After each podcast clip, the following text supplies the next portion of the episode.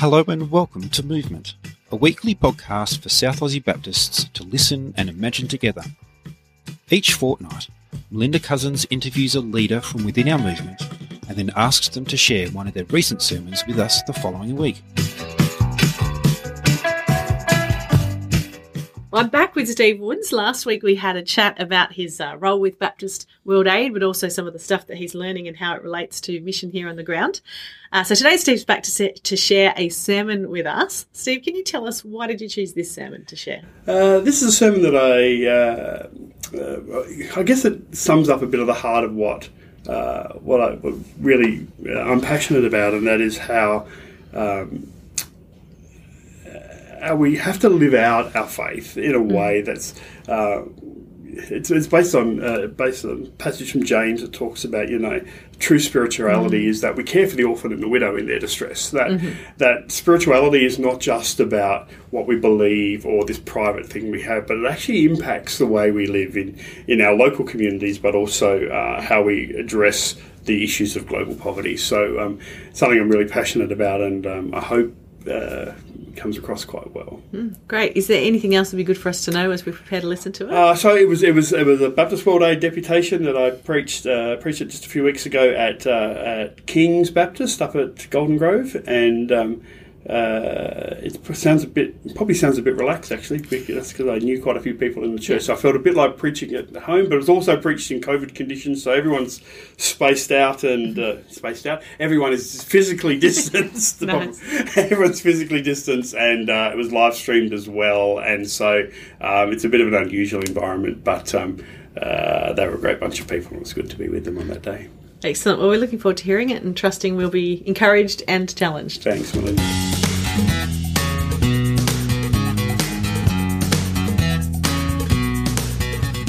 I came to a realization over over time, but um, but a number of years ago now that we're really good as church of um, we're really good at doing things for each other. we're really good at um, thinking about things. We're really good about talking about things, and sometimes we're not so good about doing things. And I, you know, I, I was a pastor in a normal church for a long time and realized how much we talked about and organized and put rosters together and had meetings and did all these things. Uh, but we really never seemed to do anything. And I, I became really uncomfortable with that. And I thought to myself, what are we, what am I personally going to do about it? And I, I the journey for me has been as I've dug into the New Testament and followed the story of Jesus. I've realized that the, the New Testament, especially the, the letters of the New Testament, the book of Acts and the letters, are this amazing wrestle that the early church had of trying to work out what it meant to live like Jesus lived in their, in their individual contexts. And they're, they're working hard. There's this bunch of ordinary people who've had this encounter with Jesus, especially the disciples who'd spent three years with him. And now Jesus is gone. They have the Holy Spirit and they're trying to work out how do we continue this vision? How do we keep working this out? And we can see that there were things that were really important to them. They actually took this job really, really seriously to do this. Um, let me just, I don't know if you, there are little verses that, like, you know, we learned Bible verses, I did in Sunday school, and they uh, were really nice, uh, but around them often there were other verses that you generally just sort of glossed over. Or you emphasized one part of a passage without looking at the other part of the passage. I have to put my glasses on now. Um, it's terrible. The older I get, the shorter my arms get. And um, uh, but in one John chapter two, like there's stuff in one John about you know uh, loving each other and doing all those things, and a lot of that stuff I had them as Bible passages in my wedding. Uh, but there's bits that we, we gloss over. I think there's reasons we gloss over them, but let me read this to you. It's from 1 John chapter 2, verses 3 to 6. It says this, Now by this we may be sure that we know him if we obey his commandments. You get it? Right? Whoever says, I have come to know him, but does not obey his commandments is a liar, and in such a person, the truth does not exist. But whoever obeys his word truly, in this person, the love of God has reached perfection. By this we may be sure that we are in him. Whoever says, I abide in him, ought to walk just as he walked.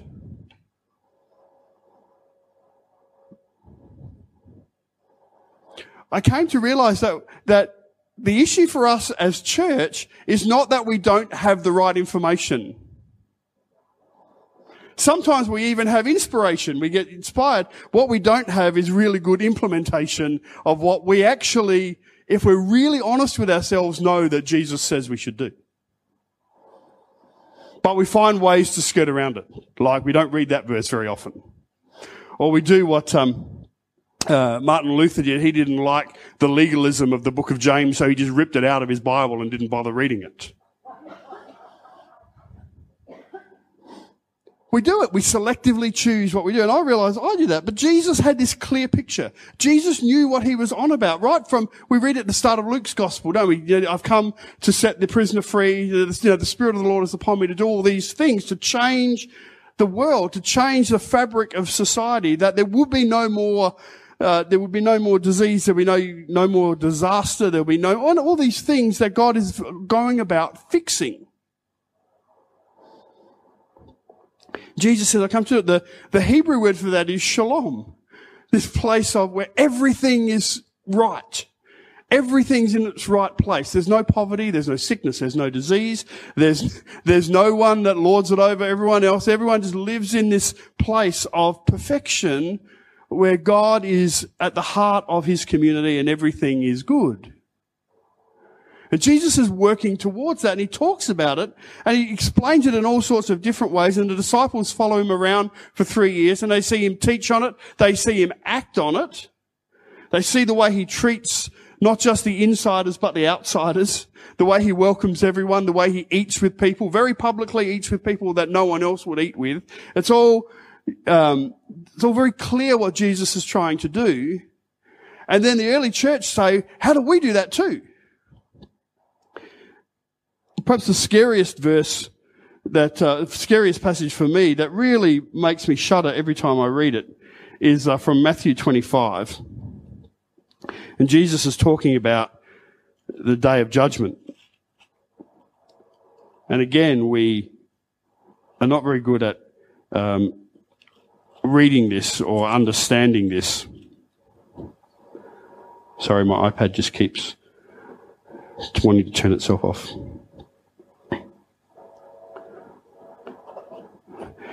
Matthew 25. I'm not going to read the whole thing. You know it, right? It's the story of the sheep and the goats, where there's all these people standing before Jesus, and he says to them, uh, you know, you guys all go this way and you guys go that way because uh, uh, you guys are in because you cared for the poor and you visited the sick and you, you, you visited the prisoner and you gave them a glass of water.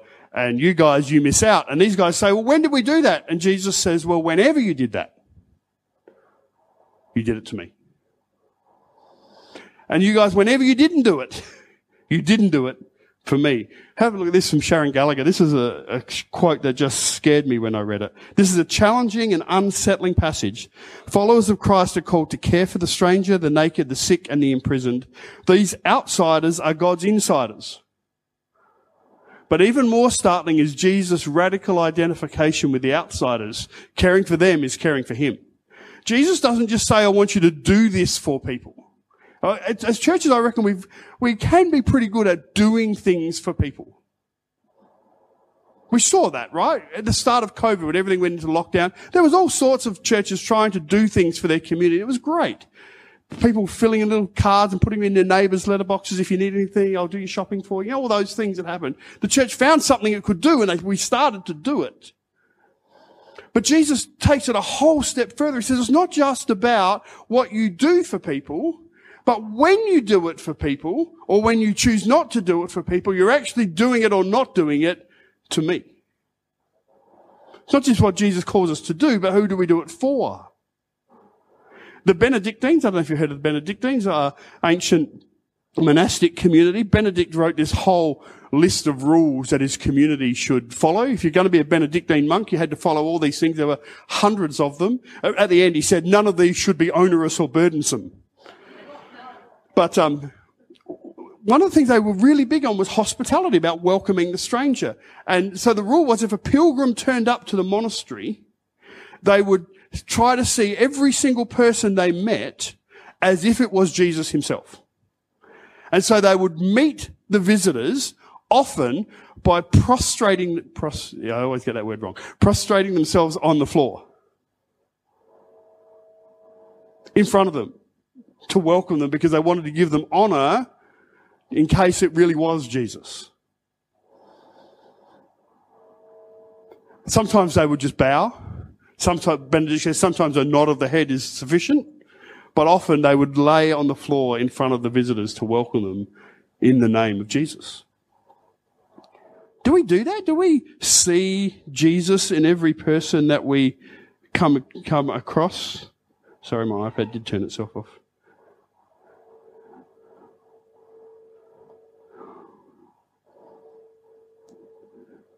Stupid technology. Do we do that? Are we, are we so committed to seeing Jesus in the other? The early church took it really seriously. We know that. We know that the, one of the first big arguments in the early church were that there were these bunches of widows who were not being cared for properly. In Acts chapter six, there was the Hebraic widows and the and the um, the Hellenistic widows, the Jewish widows and the Greek widows, who were all part of the Jewish family. They weren't um, uh, they weren't outsiders as such; they were insiders. But the church, the church leaders, the early church leaders, had actually call, be called out on racism. How come one group of people is being treated better than another group purely based on their race? And the apostles got together and said, you know, you're right.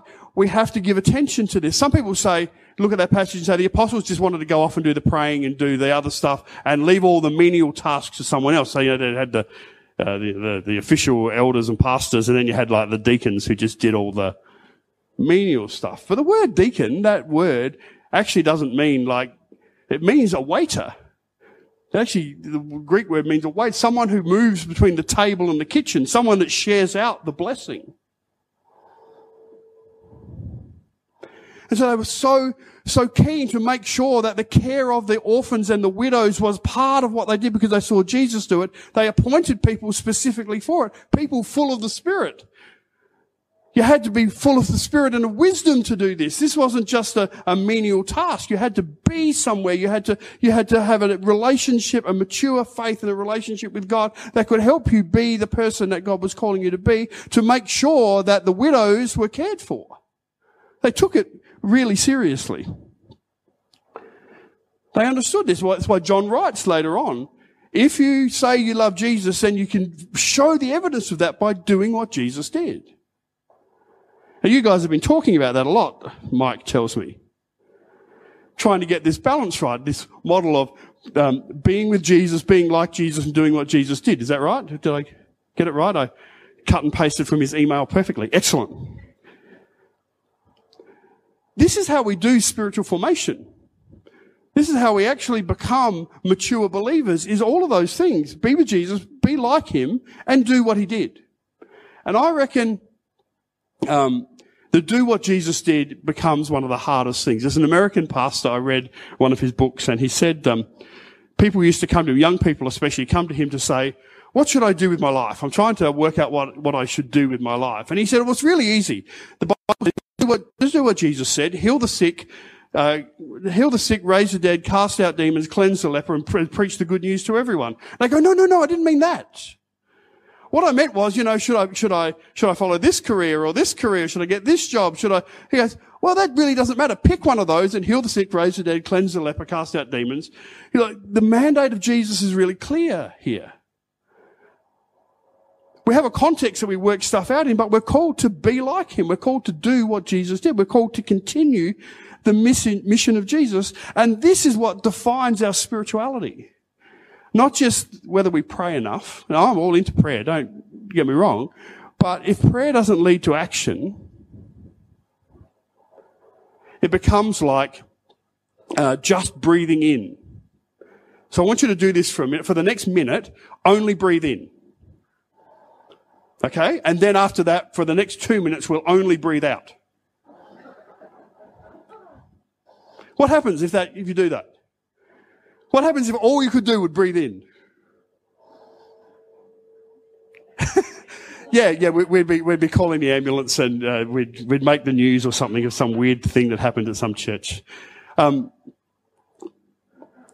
prayer and mission are like these two beats. We breathe in and we breathe out. We breathe in God's presence and we breathe out God's presence in mission and in justice and in action in the world. And we have to have both of them in balance.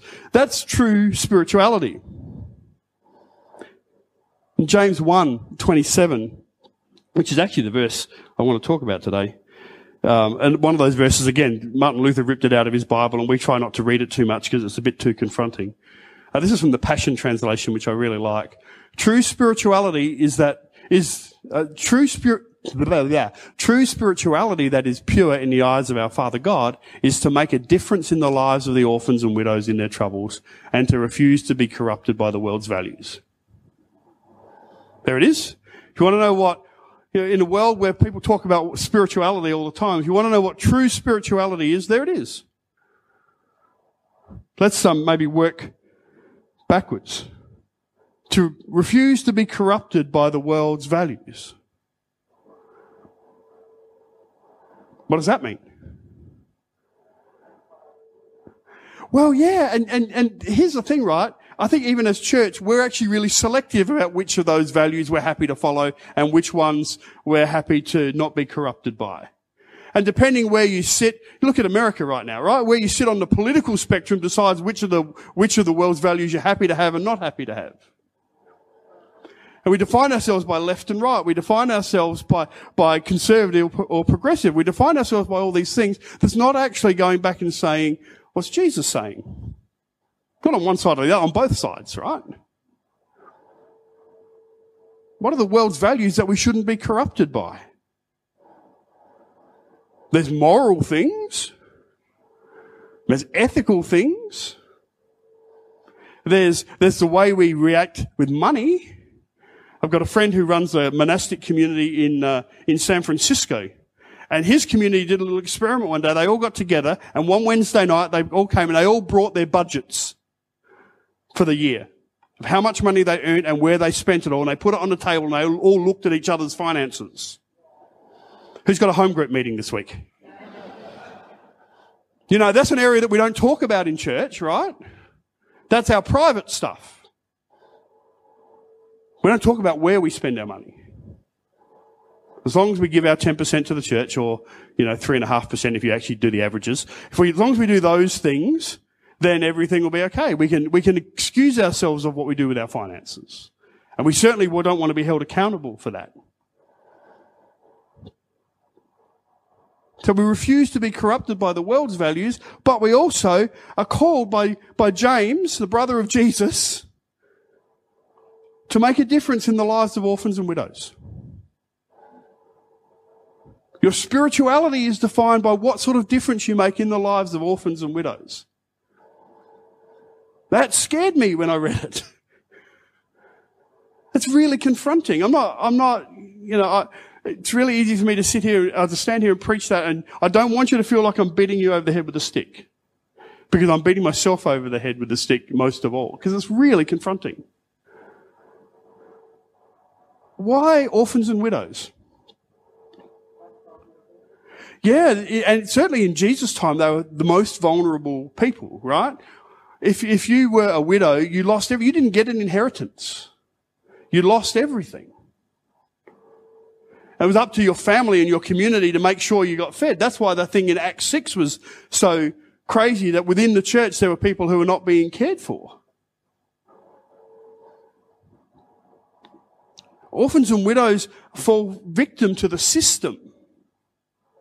A system that creates injustice for, for women and children creates injustice for all of society. It tears at the fabric of what society is. And here's, here's where I'll, I'll tell one Baptist World Aid story that I know that helping women and children actually works. It actually changes things. I want to show you a photo. This is, um, this is a lady, we'll call her, um, Sockham. I'm not going to tell you her real name because in Baptist World Aid we try and protect that sort of stuff. But uh, this is a lady I met in Cambodia when I was there in February this year. And you can see her, stand, sorry, the lady with the, the pinky, uh, the purple cardigan.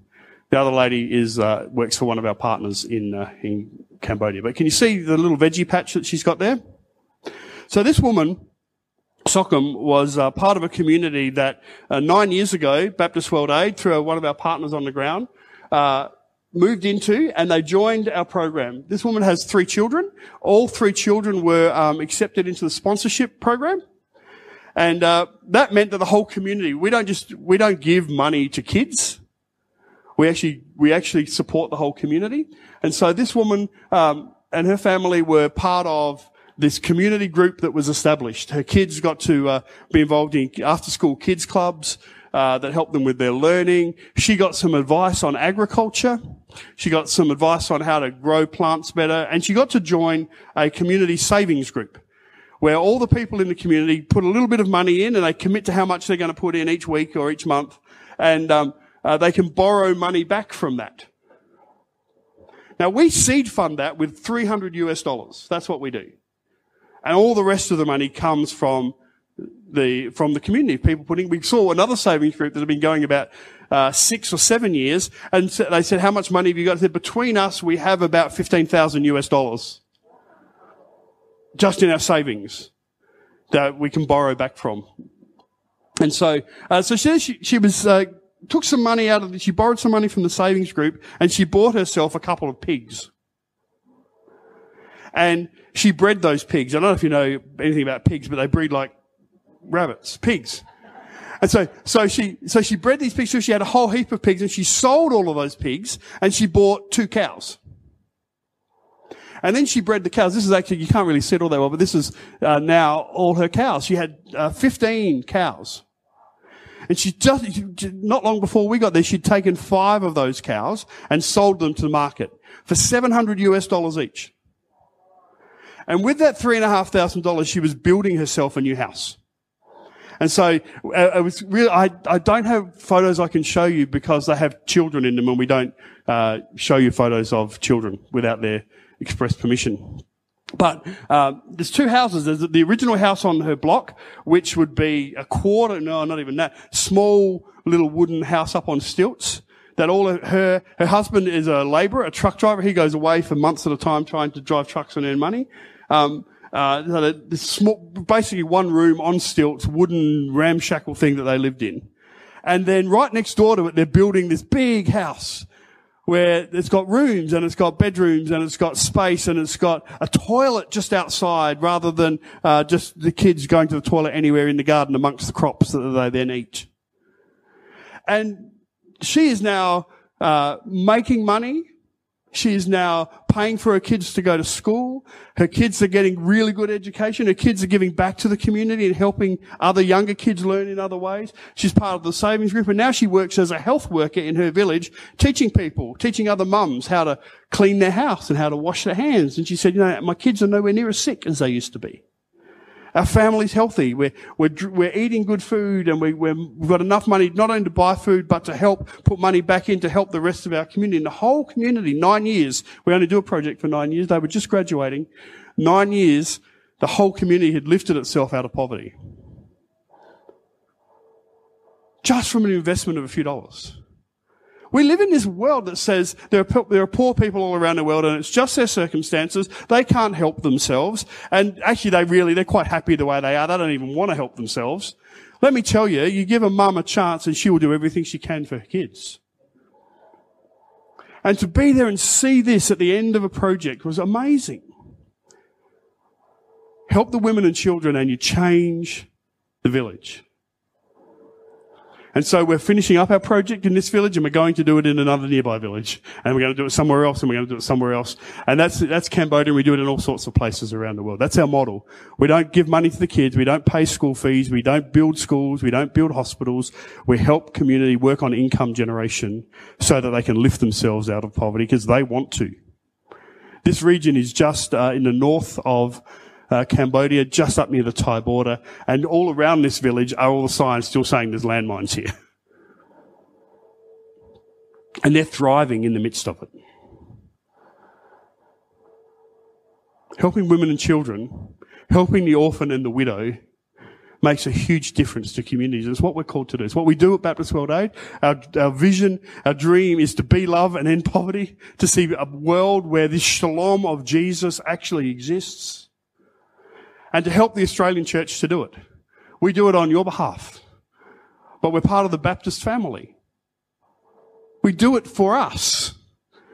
We do it for Jesus and we do it for the world. So I, I want to encourage you to think about you may want to help us out financially, or you may want to sponsor a child, or you may want to do that sort of stuff, and I can talk to you afterwards about those things. But what's happening in your own community? Who are the orphans and the widows that you can care for? Who are the, who are the people that need you to, to do some radical, incredible act of justice like having a cup of coffee, listening, in a world that's so busy and so crammed with, with noise all the time, perhaps what Jesus would do, the greatest gift Jesus could give to the world today would be simply be to listen. So many people just need to talk. How are we creating communities of justice? How are we creating inclusive communities? Knowing that whatever we do for those people, we're doing for Jesus himself. Thanks for listening to Movement today. If you enjoyed this show, then please take a second to give us five stars, tap subscribe, and tell a friend. We are available wherever you get your pods. Movement is hosted by Melinda Cousins and produced by Bruce Grace and the team at Baptist Churches SA. We'll be back next week with a special Christmas episode to wrap up 2020.